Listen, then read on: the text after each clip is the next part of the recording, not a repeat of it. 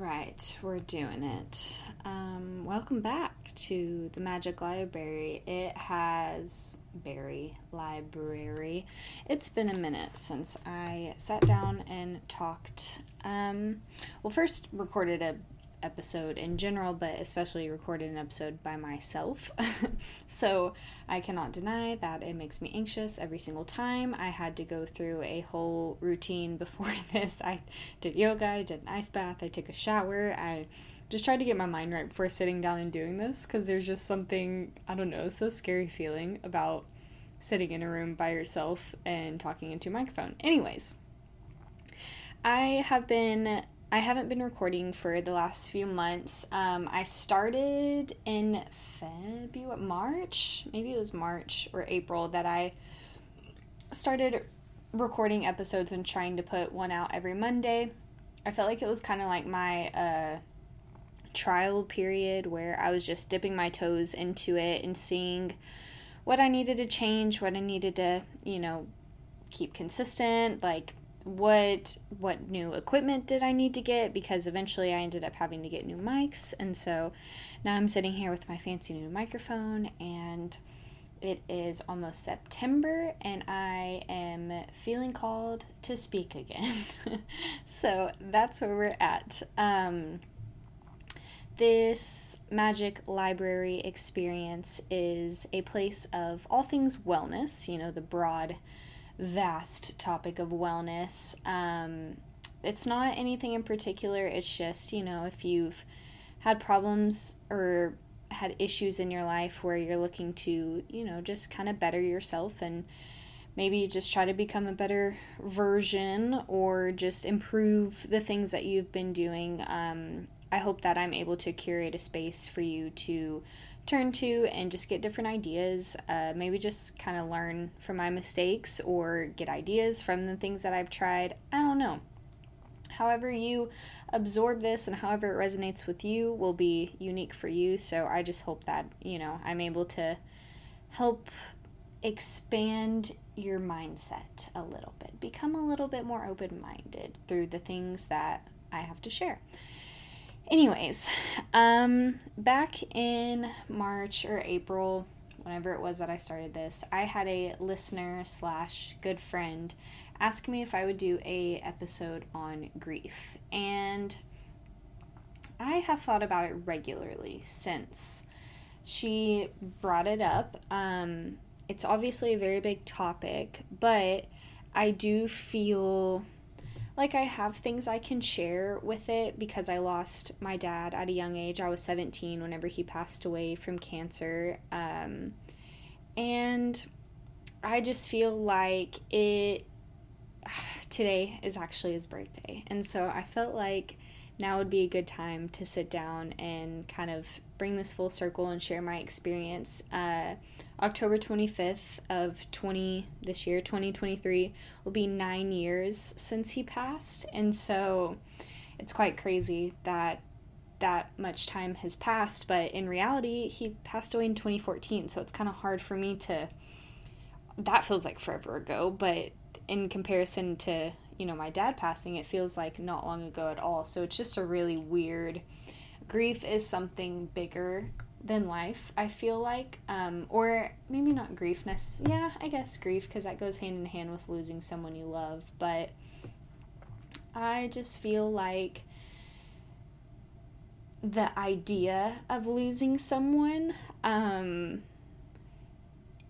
causes so much anxiety and tension and stress and just, I feel like almost the idea of losing someone versus actually losing someone are two completely different things. I get a little worked up talking by myself because I feel like I can't have any dead space, and I just every now and then have to remind myself to take a deep breath. So okay, before I just start rambling, let me go back to the beginning. Like I said, 9 years of a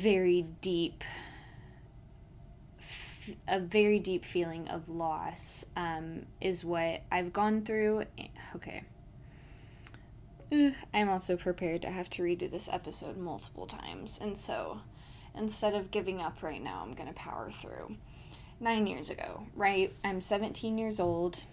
I'm a senior in high school. I am, at a new school. I moved to a new school my senior year. My dad lived 4 hours away in Houston. I knew he was obviously battling cancer, and although I didn't know how bad it was, I knew he wasn't getting much better. And basically the way it all went down was I got a phone call from my sister while I was in the Starbucks parking lot in Waco, Texas. I'll never forget. And she told me that Dad wasn't doing good and that we needed to go see him. And I knew that if it called for us driving down to Houston on I think it was a Monday or a Tuesday, it was definitely early in the week, I knew it was pretty serious. And so after we hung up, I just kind of tried to collect my thoughts, but in reality, I was pretty blank-minded. There wasn't a lot of things that came into my head. It was just kind of wow, I didn't even know how to process it. And fast forward to us going down to Houston, walking into the hospital, seeing my dad in the hospital bed. I couldn't even tell you his weight, but I want to say it was just a little bit over 100 pounds. He was so small, hardly recognizable. He was in fetal position most of the time we were there. He hardly could talk, even though I knew he was aware we were there. It was a weird realm, it felt like, where we knew he wasn't going to get better, and yet we went day after day for almost a week straight and sat by his bedside. I tried to do homework while we were in the waiting room, and I tried to just, stay busy. And as, we would do this, we had family members come in, and although I didn't really realize at the time that they were all saying their goodbyes, I thought, everyone was just coming to see him to kind of help him through it. I don't know. I don't really remember what all I thought at the time, because even though, like I said, it was almost a week of us sitting there, it all happened so quickly. And I remember Friday, maybe it was Thursday night. I think it was Thursday night, after we had been at the hospital all day with him, we had my aunt come and tell us that they were going to be relocating him to hospice. And I didn't really know what that meant, so they explained to me that basically it was a matter of time, and we just needed to be prepared for that. And the next day, we went and visited him pretty early. I remember before we went into the room, we had one of the hospice nurses pull me and Paige aside by ourselves and hand us this packet of information. I was just rattling off information. Obviously, this is her day-to-day job. She's used to this environment. She's used to the information that she was giving us. And she just basically quickly rattled off, okay, he's not going to like loud noises. Don't touch his skin too much because it can be really sensitive. Blah, blah, blah. She was just going down this list of all these things we shouldn't do around Dad because it might not feel good for him, and he's deteriorating fast, and all this stuff. And so obviously Paige and I just kind of lost it at that point. And I remember we were upset, and we talked to my aunt about it, and she was so upset that the nurse had sat us down and told us in that way. Because Paige was 21, I guess, and I was 17, so we were so young going through this. And long story short, that night we all had our moment with him. I played a song called You Can Let Go Now, Daddy on my phone for him. I apologized to him for all my wrongdoings as a child growing up, and I told him it was okay if he was ready to go. And my mom had her time with him, Paige had her time with him, and we went home that night, and well, I guess before we went home, one of Paige's good friends came, and Paige and I laid in bed with Dad, and we just listened to 90s country music, and just kind of tried to soak in the time while he was still there. We went home that night, and my mom woke me up at 6:10 the next morning, and she told me that he had passed. And I just remember the feeling of a hole in my heart. I felt so numb. Everything felt so surreal. The next week, 2 weeks, month was just a blur. I guess he passed away on it was a Saturday morning, I believe. And I was back in school by Monday because I didn't know what else to do with myself. I didn't want to just sit in it. I wanted to move, and I was cheering. I had a pep rally that next weekend. It was like Halloween weekend, and so we had this whole thing planned, and it was senior weekend, parents weekend, I guess, for seniors, and I just felt like I needed to get back to school, and I needed to just stay strong and keep going, and so that's what I did. And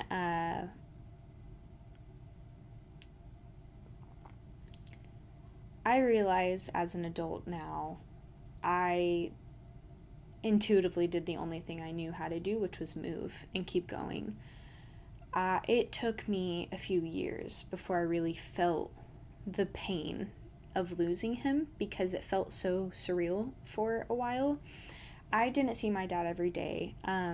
Like I said, he lived 4 hours away, so it was just an every now and then type of thing where we would see him. So not being able to call him was the biggest, change for me.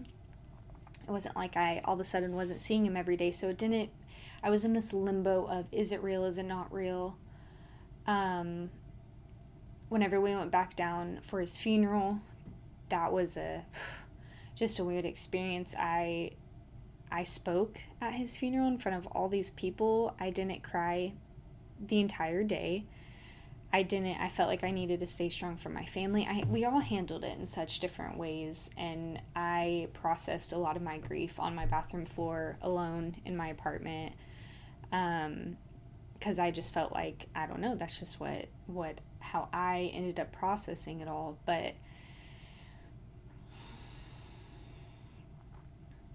ultimately, as time went on, each year that passed,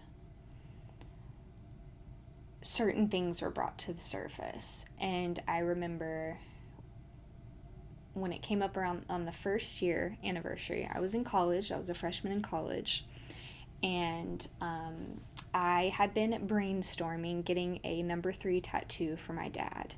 That was our thing. He was Carl Simone Minger III. I was born on 3/3/97.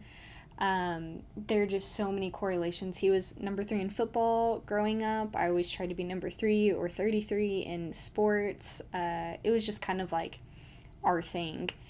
And I had been thinking about getting a Roman numeral 3 on my wrist for him. And it was my first, it would have been my first tattoo, I hadn't had any at that point. And so obviously it was a really big decision to me. And I wanted to, put it on my wrist as like a constant reminder that he is with me, and just, a reminder that I'm loved from him always. No matter where he's at, he's always with me. And even though I knew that deep in my heart, it was just kind of like a reflection outward, that when it made me feel good when people would ask about it, and I got to talk about him for a little bit. But, I was praying about it, if I should get the tattoo, and I remember I was driving in his truck, because I inherited his Nissan Titan, this giant truck, and I remember I was driving it, and I was praying about it, and my radio, this was back when you listened to the radio, was on a Christian station, and the song that came on was, My God is 3 in 1, and I just thought, the Father, the Son, the Holy Spirit, and I just thought, I was like, wow, okay, that might be a sign. And then I pull up to the gas station to get some gas, and I shit you not, the person before me that had gotten gas, they spent $33.33. And in that moment, I was like, okay, I'm getting tatted, you know, like, this is meant to be, like, obviously, let's do it. And that was my first time that I had seen, you know, threes like that lined up after he had passed, that year leading up to that point. From when he passed to, like, this point in time, whenever I decided to get the tattoo, I was very mindful of threes because, like I said, that was our thing. But the first 6 months after he passed, I would see license plates that said CSM, which was his initials, and then in whatever way, there would be a 3 in the last 4 digits somewhere. Whether it was 2 3s or just 1, there was always a 3 after the CSM. And it screamed that, like, he's with me, he's here. It got to the point where I started taking pictures of it to, like, prove it to people. And then it was too weird because I had all these photos of people's license plates. And I was like, this probably doesn't look good, you know? So I probably shouldn't keep all these. But there was just something that, like, it was so in my face. And I could not ignore it. And every time I saw it, it made me smile. And it made me feel, his energy, which is so strange. I had never really thought about death that much, you know, as a kid leading up to me being 17. I'd pondered about it, of course, but I never knew what it would look like. And so whenever I started to learn that their energy does not die with them, it just kind of goes into the abyss, it goes out into the universe, wherever it goes, I kind of started to learn that, like, you, through certain things, you can always channel that energy back.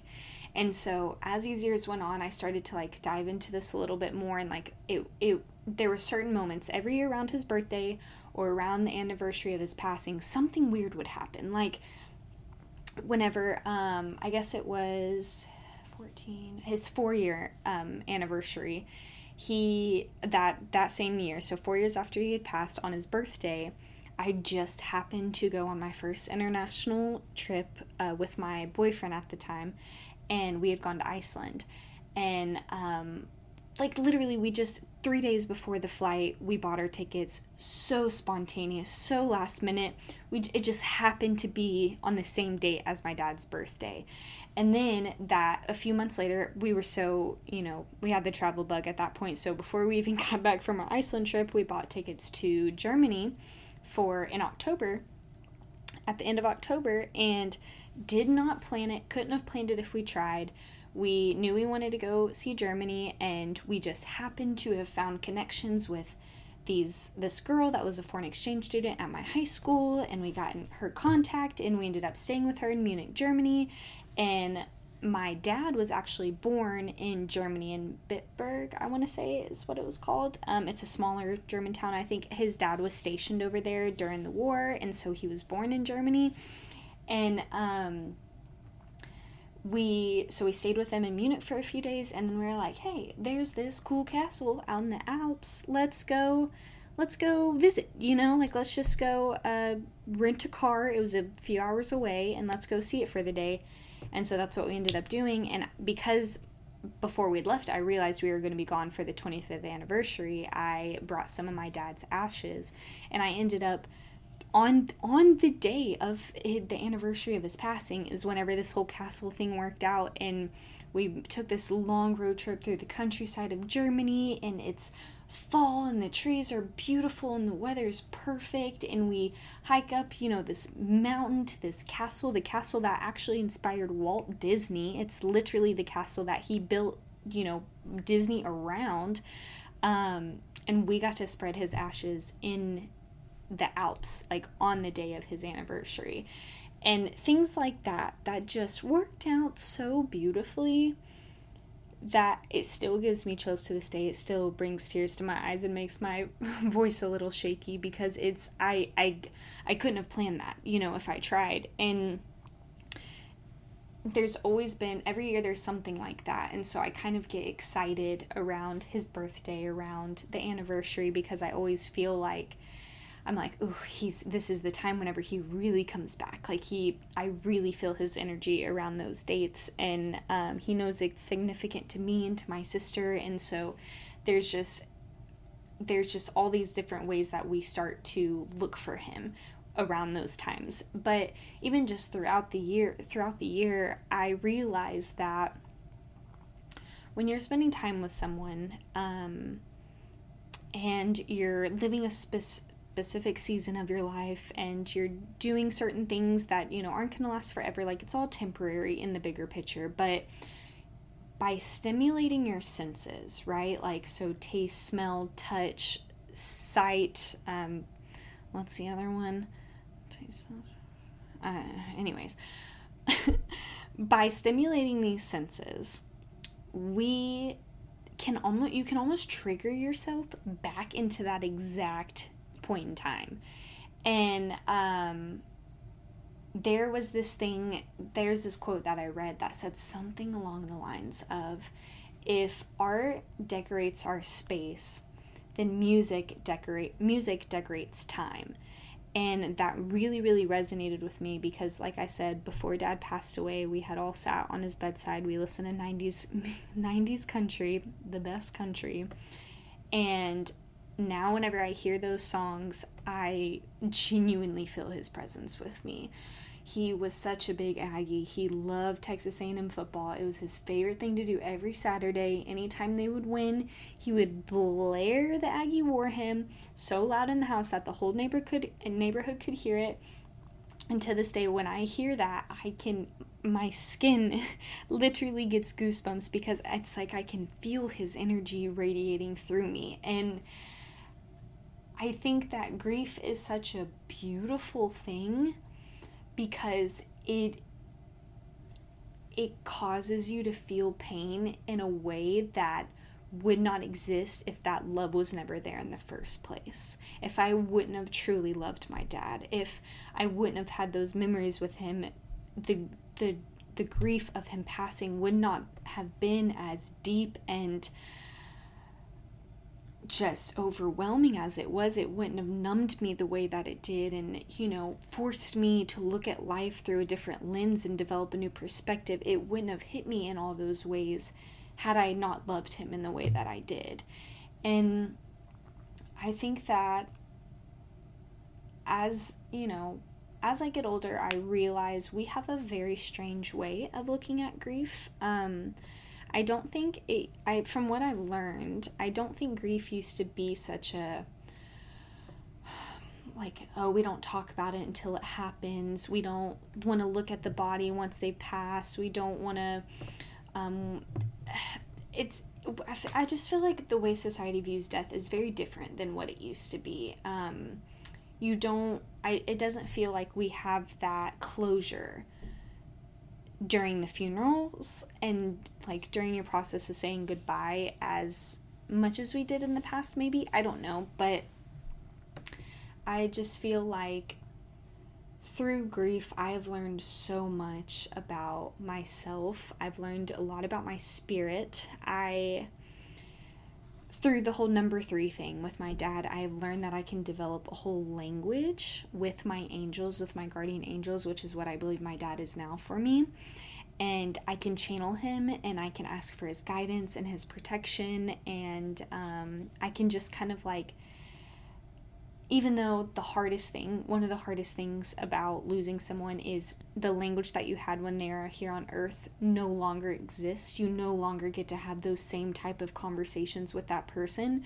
You, on the other hand, you get to develop a new language from earth to the spirit realm. And you get to have your little symbols and your signs and your music and your smells. Whenever I smell a certain cologne, I feel him. Whenever I get into someone's pickup truck and it has a similar scent, I feel him. There's so many little things that snap me right back to it. And another thing that I've realized with it is he was my dad, obviously, so he taught me a lot as I was growing up. And there are little things that he taught me that I still to this day do. Like, I still will do in the way that he taught me, even as a really small child, where I can hardly believe that I remember him teaching it to me. But there are things that I do that are exactly how he did it. And through one of the anniversaries of his passing, I had a realization of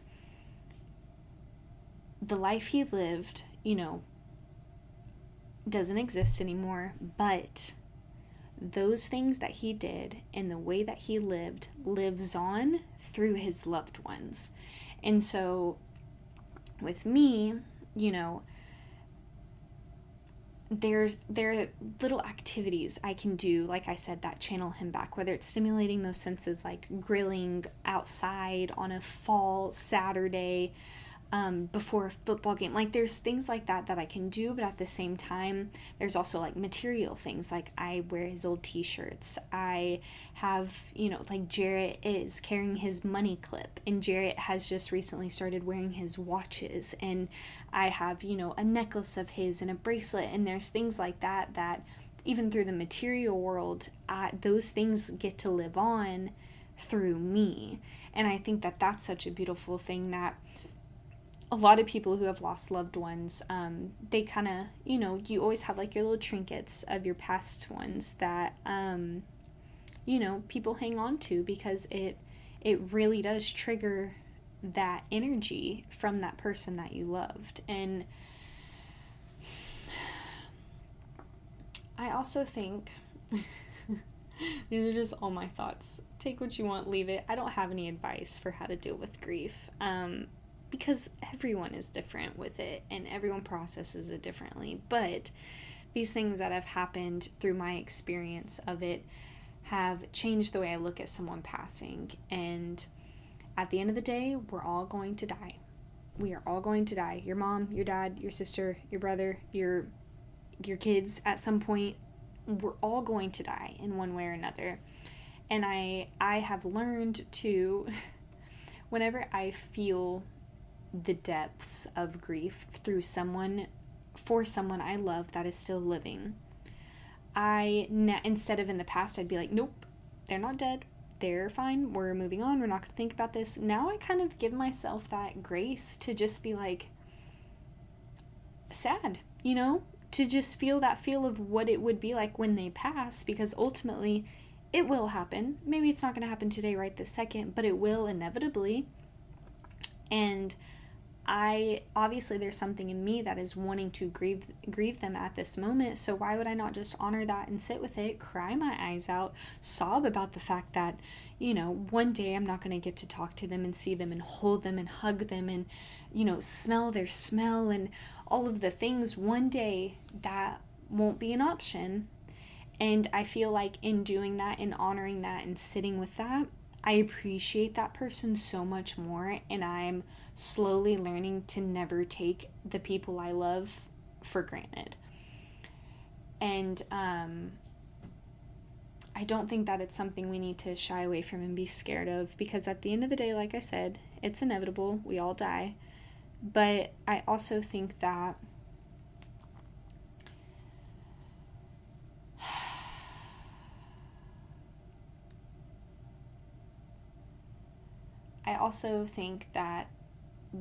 as humans, we're here to experience pleasure and pain.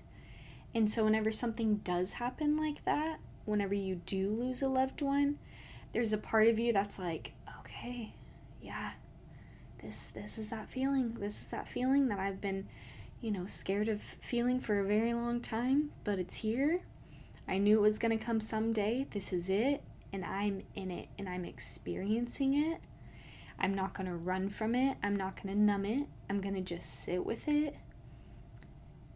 And I'm going to, as I'm doing this, I'm just going to, you know, speak out to whoever feels right, whether that's your guardian angels or your guides or God or just the universe or, you know, whatever you feel called to speak to. Just kind of having that moment of, yeah, this life is a freaking present. It's a present with a big pretty bow, and even though it comes with both pain and pleasure, it's so worth it, and I wouldn't want to have it any other way. This is part of the human experience, and it's not something that you can run from.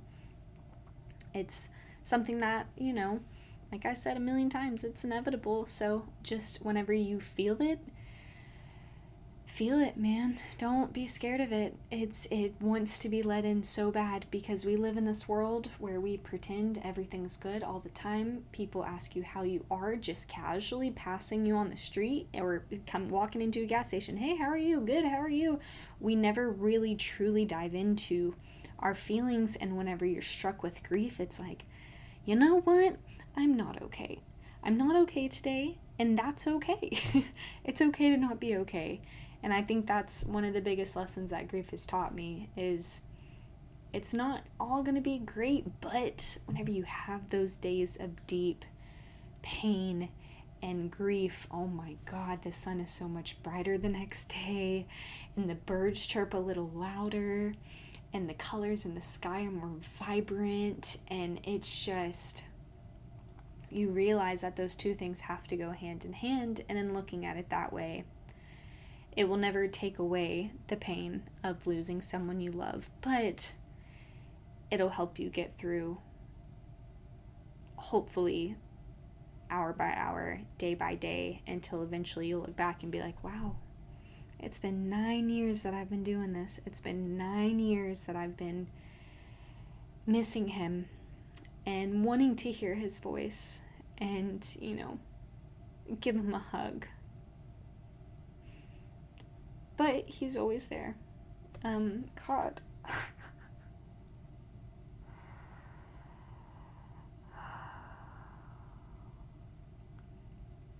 I have a quote that I would like to leave you with.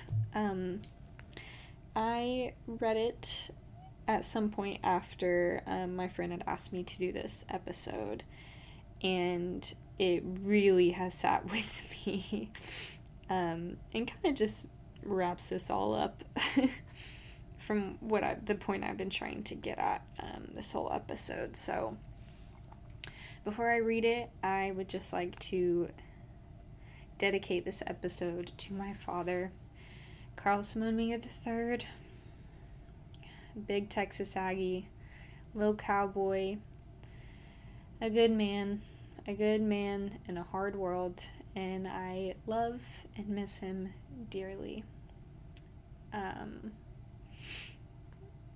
Here is the poem. It's by Henry Scott Holland, and it is called Death is Nothing at All.